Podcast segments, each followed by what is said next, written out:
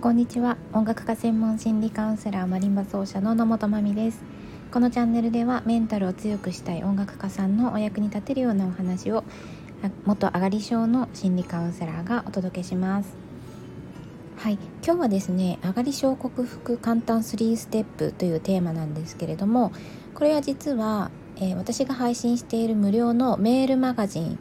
にご登録してくださった方へプレゼントを今しているもので動画のミニセミナーがあるんですね20分ぐらいのものなんですけれども、えー、そちらの内容をちょっとだけですね、えー、と簡単にまとめてお伝えしよ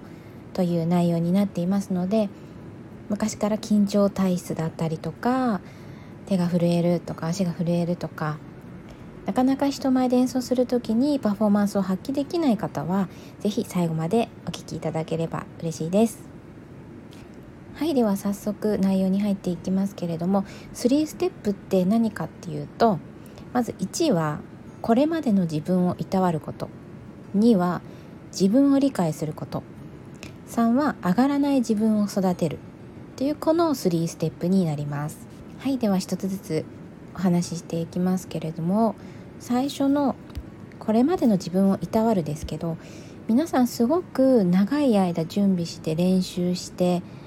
いるのに本番の結果が少し悪かったりとか自分が思っていたような演奏ができなかっただけでそこまでの自分の努力とかそういう道のりをもう全部ダメにしちゃったりすることってありませんかね？なんかもうそれが全部ダメなものになったように感じたりとか。自分を責めてしまったりとか。も結果が良くないとダメなんだっていう考え方だとあまり良くないんですね。なので過去に失敗したことがいっぱいあってもあの時は本当は舞台から逃げ出したかったのに最後までよく演奏したよねとか自分が歩んできた道に対して敬っていたわるっていうことを本気でやってほしいんですね。徹底的な自己需要というか自分を認める私は頑張ってきたんだ。成果を出せない自分を否定するっていうところをまずは、えーと、もう全部まるっと許してしまう。でポイントは過去の自分に対してありがとうと言えるかどうかっていうところですね。ここが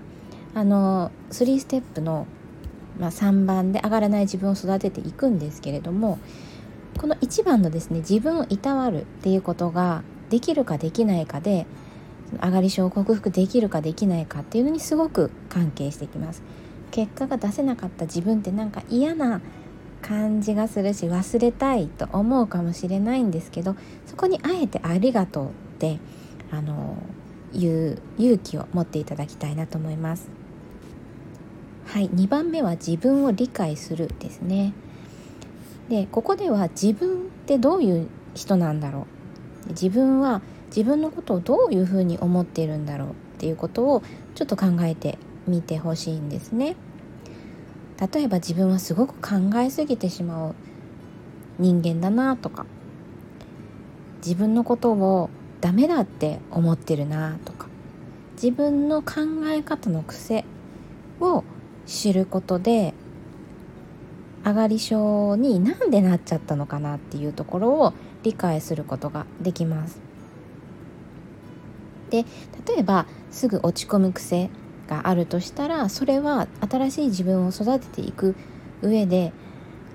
ちょっとねブレーキになっちゃったりとかするのであこの考え方の癖はなくした方がいいよね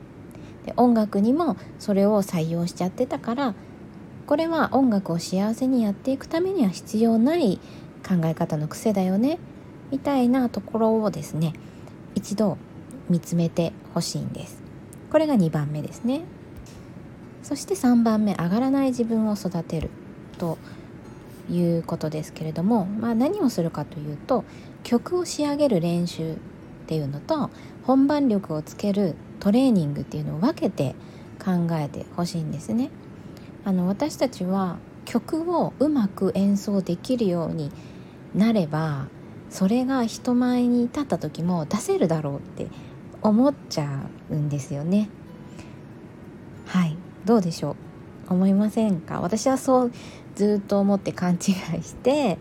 上がり症をこじらせてしまっていたんですけど要はプレッシャーがかかった中でパフォーマンスを発揮できるように準備をしないといけないんですよね。例えば人に見てもらったりとか、えー、ライブ配信してみたりとか録音録画だったりとか。そういうふうにプレッシャーを感じることを特別なものにしすぎない。非日常にしすぎないことでだんだんと体も心も慣れてくる。のでこうプレッシャーを感じる中で演奏を最後までする。っっていうトレーニングをですね是非積み上げてほしいんです。で本番は練習のようにという思考は、ま、一旦捨てておいた方がよくってそれに執着してしまうとどんどんあの、ねこじれていってしまうこともありますのでまずはそこそこの演奏60点ぐらいでいいのでそれを何回も何回も積み上げるっていうイメージで自分を育てていっていただければと思います。はい。今日は上がり症克服簡単3ステップということで1これまでの自分をいたわる。2自分を理解する。3上がらない自分を育てるというものをご紹介しました。えーと、動画の方では20分ぐらいですね詳しくご説明をしています。そして例えば自分をいたわる言葉をこんなのをかけたらいいよとかですね。そういうのをご紹介していますのでよかったら、えーと、メールマガジンの方にご登録をいただければ嬉しいです。えっ、ー、と、この告知の部分を開いていただければ出てきますし私のプロフィールのところにもリンクを貼っておきますので是非あの無料ですのでご覧いただければ嬉しいです。はい。えーと、今日は上がり症の方に向けてのお話でしたけどあの上がり症が何年も続いていつも舞台の上で満足な行く演奏ができない。そんな状態が続くとあ自分って下手なんだとか音楽やめちゃおうかなって